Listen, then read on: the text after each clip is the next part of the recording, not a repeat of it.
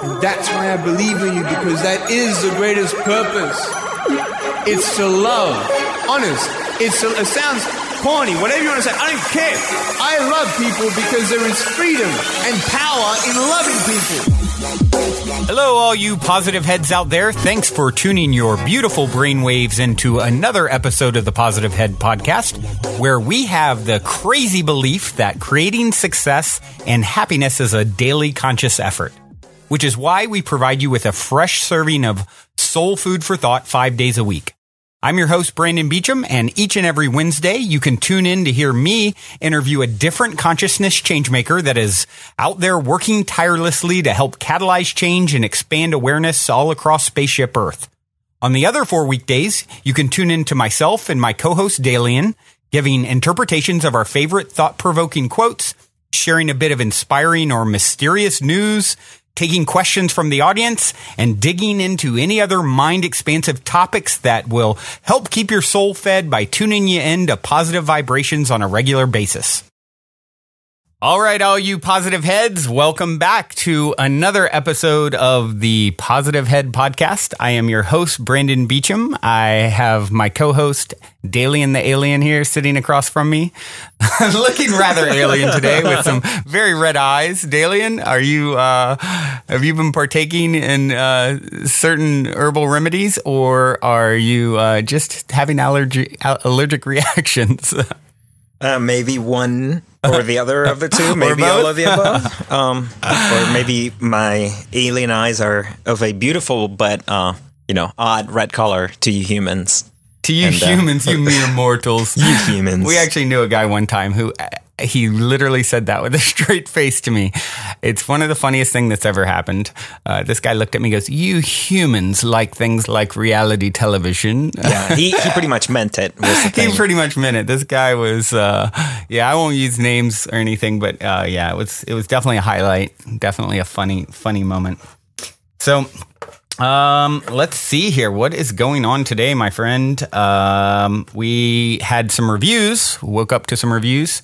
As you guys know, I get very excited when I start my day and check out iTunes and someone has some good feedback or an email. It definitely helps to sort of complete the circle, as I like to put it. You know, this is definitely a labor of love, this podcast, and getting any kind of positive feedback from you guys means the world. It definitely fuels us to continue doing what we're doing. And so thank you for taking the time. It also helps us to reach new listeners when you review on iTunes and so forth.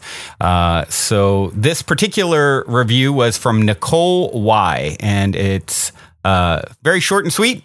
Positive vibes, good research behind the subjects. I like their voices.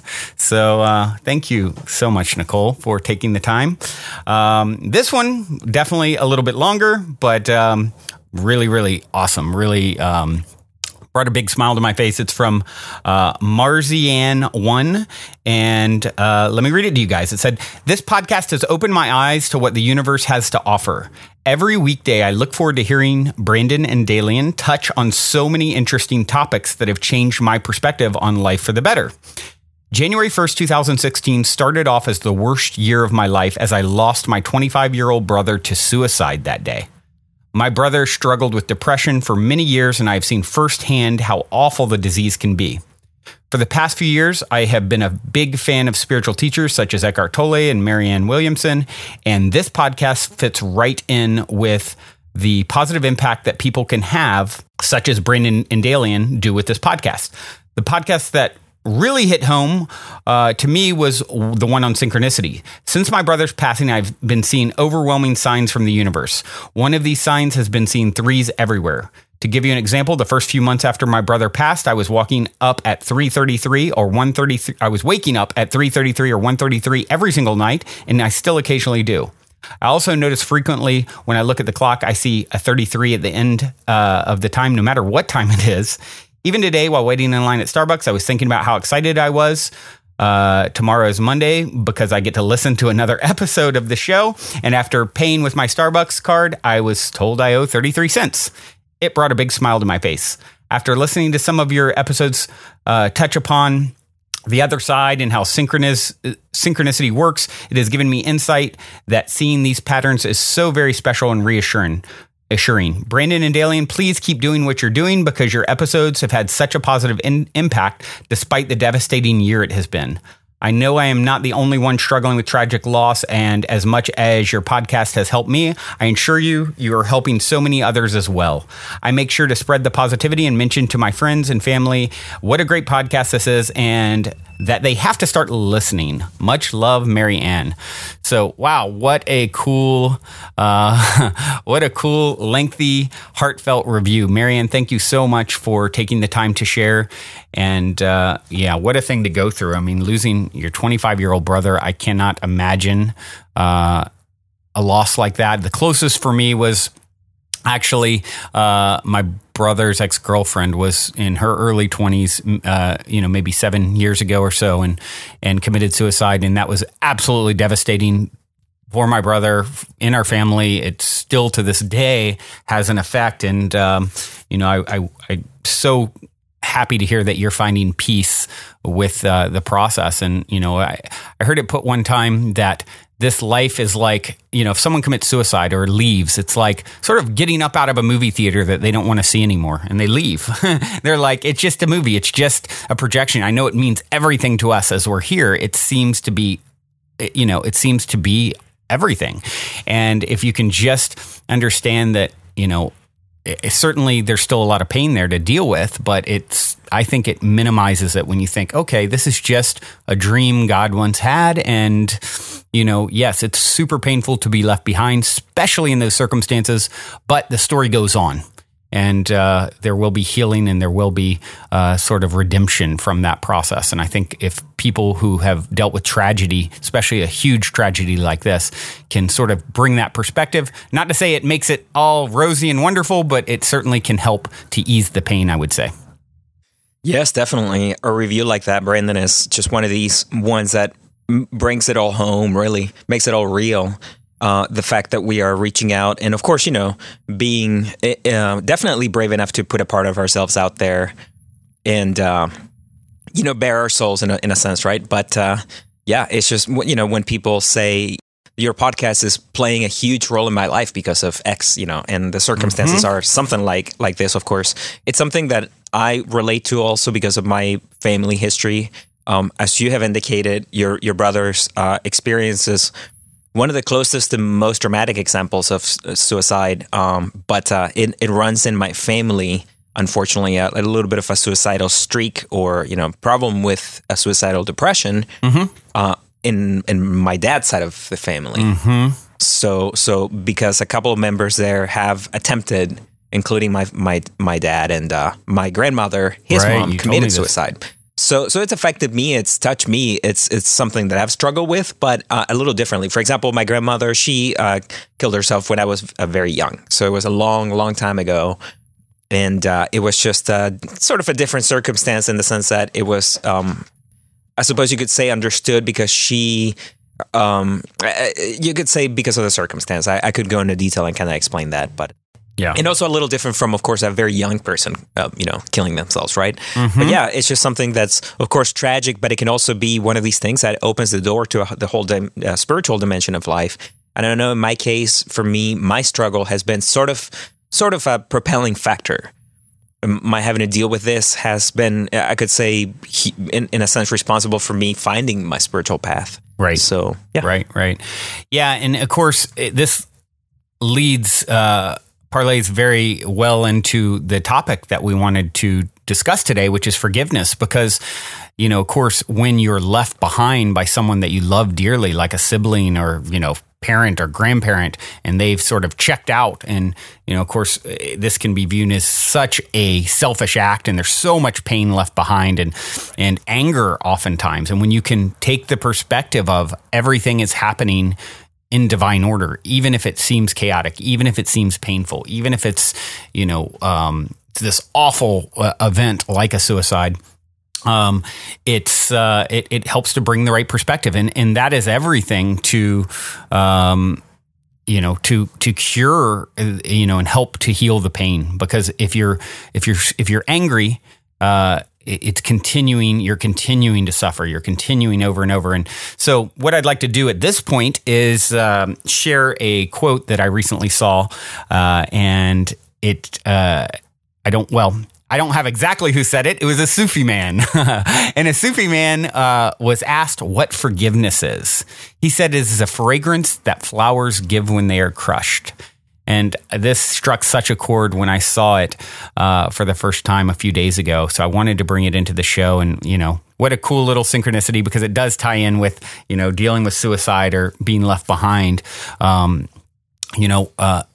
If you can just find it in your heart to understand and to forgive and to let go. There's been people that have been through such atrocities, as we'll share a story here in a few minutes, that find forgiveness and love in their heart. And as a result, they sort of level up. They go to the next greatest and grandest version of themselves. They are an example to the world of what is possible when you bring love, staying angry. I love one of my favorite quotes. It's like drinking poison and expecting the other person to die, right? Staying angry only harms yourself. And I know, talking about my brother, actually, I've talked about him quite a bit on the show lately, but, same kind of thing, having this suicide that he dealt with, and, he's a person who internalizes a lot of things. And, him and I, both as business partners, have been through some difficulties in the last year with betrayal, from business partners and things like that. And he harbors a lot of anger about that. And I've really been talking to him like, you got to learn and understand that this all happened for you, not to you. It's all, everyone is playing a role. And when you can understand, if there's anyone in your life that you need to forgive that has caused you pain, that has harmed you greatly. I think back to the Eben Alexander interview, who, I also reference often on the show because it was such a profound interview. He was the Harvard neurosurgeon who went into a coma. Doctors told his family to pull the plug. He's done. His brain is completely fried. Miraculously, he came back and had a story of, life on the other side. And, one of the things that he talked about is those that play the villain role in your story are oftentimes your sort of closest allies on the other side. They're part of your soul family. We reincarnate in soul family, soul groups. And so those that are have come and given you something to forgive, it is those people that are giving you an opportunity. It's an opportunity when you can, release the fragrance of flowers when something has been done to you. Those that are the most beautiful are those who have been done so wrong and still find beauty and love in their hearts, as opposed to what's the alternative, Dalian? I mean, you're going to be bitter and angry and sad and mad, and you're just harming yourself. You're diminishing your own light. And instead, I encourage and challenge anyone to use it as an opportunity to become more, to become greater than what they were. And then it becomes a gift. The lump of coal becomes a gift, which we always, always talk about. It's either it's a diamond in disguise, unless you don't see it that way, in which case it is painful. So moving right along, what I would like to do now is share a clip from, this is Wayne Dyer, talking about a woman named Immaculée. Can you pronounce the last name, Dalian? Ilibagiza. I figured you're more qualified than I. I heard him say it, but I was trying to remember. Yeah. It's a woman who, she was in Rwanda. There's a great genocide you may or may not know of. And this woman hid in a bathroom for 3 months with 7 other women, while people were constantly coming in and out of this house trying to search and find them to kill them. It was a million people genocide. And this woman has went through, I mean, I can't even imagine, 90 days in a bathroom with 7 other women. She's 5'9". She came out 65 pounds. Wow. Let's take a listen. On the 6th of April, 1994, the president of Rwanda was in an airplane. He was a Hutu, and his plane went down. On the 7th of April, a genocide began in the country of Rwanda, a country about the size of the state of Maryland with approximately 10 million people, 9 million of them Hutus, 1 million Tutsis. A killing spree began that all of the young men of the country over the age of 14, and all of the males and all of the Hutus were issued machetes. The country shut down. An entire country shut down. All the schools closed, all the banks closed, all the grocery stores closed, all commerce ceased, and the business of killing was underway. People were being killed by the thousands in the streets and in the villages of this country, throughout the country. And those of you who saw Hotel Rwanda have just seen a little tiny sliver of it. In the end, by July, after 91 days, 1 million people, 1 million people, Tutsis, were slaughtered in this racial cleansing activity that took place. And in the midst of this horror, a young woman named Immaculée Ilibagiza was a student in a college about 200 miles from her village. Her father talked with her on the phone and persuaded her to come home. She didn't really want to go because it was Easter vacation and it's a long ride, and it's it was through buses and so on. It takes a long time through country roads. And the father said, "You must come home. It's Easter. You must come home and see your mother and your father." And she said, "I don't know. I'm not sure." But she did. She did what her father asked her to do, and she went home. And that was on the 6th or so of April. And when she got there, she's a Tutsi woman. They had to go into hiding because the killing began almost immediately, especially in this area of Rwanda where she lived. And she went into hiding in a pastor's home, in a bathroom that is approximately 3 foot by 4 foot, with 7 other women, for 91 days. And she came out, she's 5'9", she came out and she weighed 65 pounds. And she survived through something that is so miraculous. She has written her story in a book called Left to Tell, How I Discovered God in the Midst of the Rwandan Genocide. It was such an astonishing experience that she would survive through the force of her total belief and connection to God. It was almost as if she had to become that from which she originated. She had to learn not only what God was like in her thoughts, and when you read her book, you'll be just overwhelmed. It's a page-turning book. But she had to almost learn how to be in a state of forgiveness to people who were hunting her. She lived in a house that was a 2-bedroom bungalow by standards in America, and it was searched by between 300 and 400 Hutus with machetes 5 inches away from where she and 7 other women were hiding,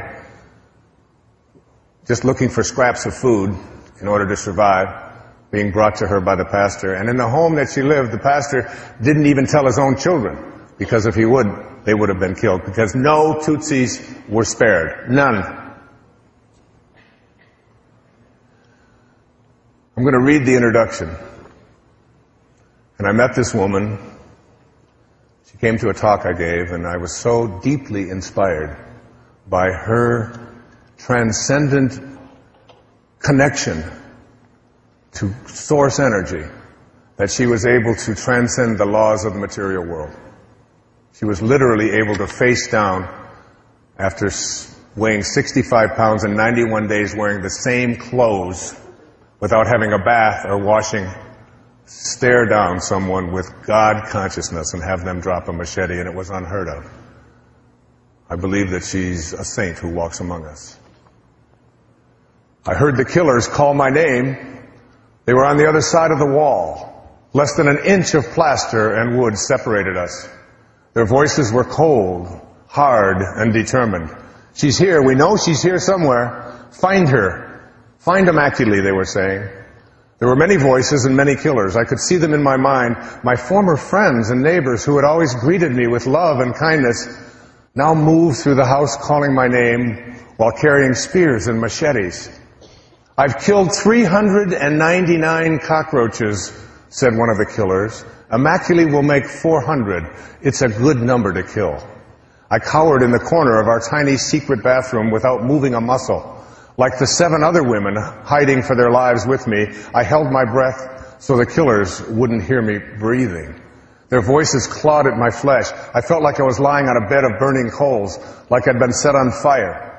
A sweeping wind of pain engulfed my body. 1,000 invisible needles were ripping into me. I never dreamed fear could cause such agonizing physical pain.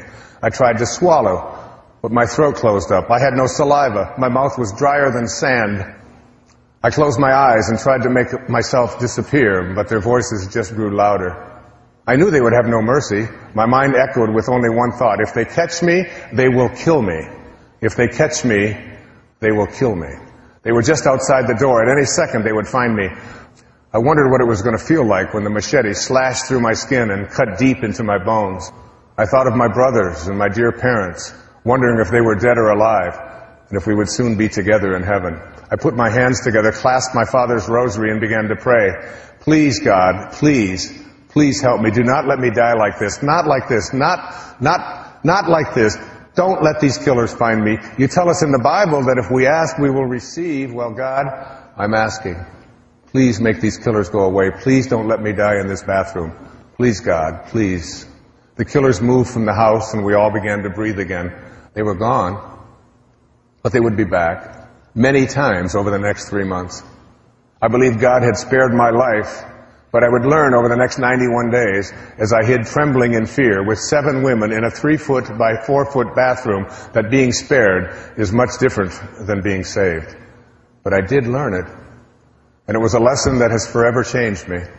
A lesson that in the midst of mass murder taught me how to love those who hated and hunted me, and how to forgive those who slaughtered my family. My name is Immaculée Ilibagiza, and this is the story of how I discovered God during one of history's bloodiest genocides.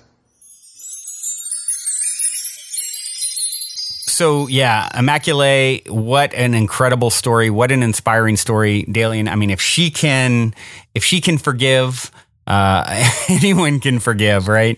It's almost like very similar to an Anne Frank kind of story, right? Yeah, and so what? Instead of it being this thing that devastated her, and she's filled with hate and anger and all these things, she quoted Anne Frank in the video, who said, "I believe all people they're intrinsically good. They don't know what they're doing. They're playing a role." It makes me think of the Flipside documentary that I talked about recently on the show, which I saw on Gaia TV, and it was, people going into past life regression and remembering their time in concentration camps and how the offenders, the people that actually put them into the concentration camp. This one woman, when she was on the other side, after being gassed, she was like, oh my gosh, I'm so glad I got to be the victim instead of the perpetrator, because the perpetrator's souls are the ones that really suffer, kind of performing this act. And from the other side, she could see this sort of the soul contract or arrangement that they would play these roles with each other. And it just brings so much perspective when you can understand that it's everyone that has done any kind of awful thing to you is doing it for you. It's happening for you and not to you. And it's all the difference.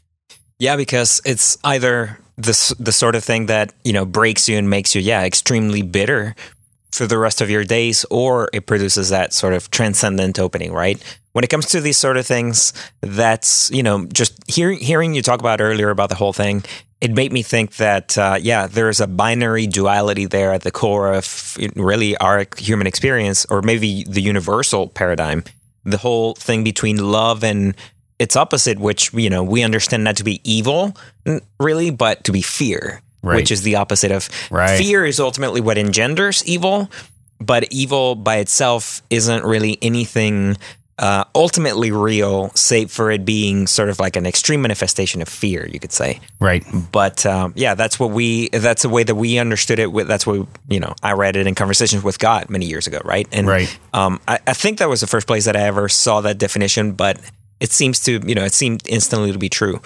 And I say the whole binary duality because the one other thing that I remember, of course, is that in human experience, there's many things that are, you know, varying shades in between the two, I suppose you could say, or many things that are not necessarily black and white, of course. And the whole reductionist black and white thinking is one of the things that we can be guilty of.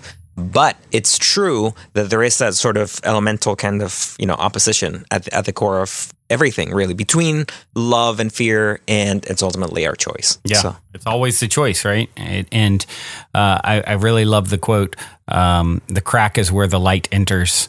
And, you know, of course, the light only enters if you allow it to enter, and if you can move through your hate and release your hate and release your anger and release your resentment, that is going to bring you into another level of your being. So, all right, well, Dalian, looks like we're running out of imaginary time for today. Thank goodness, there's much more where that came from. So we will be back. What do we have queued up in way of some music for the listeners to enjoy? I found this artist, Brandon, that I think I'd heard before, but I rediscovered one of his tracks again. Boston-based ambient indie electronic artist Helios. Oh, cool. According to Spotify, is Keith Kenniff is his real name, a Berklee College of Music student, who has also gone under the moniker Goldman. I'm going to have to check that out, actually. But Helios, he released... under the name Helios, he released an album called Ayres, A-Y-R-E-S. Mm-hmm. And this is a track, the first track of there called... A Rising Wind. Ah, well, hope you all enjoy. Have a lovely day.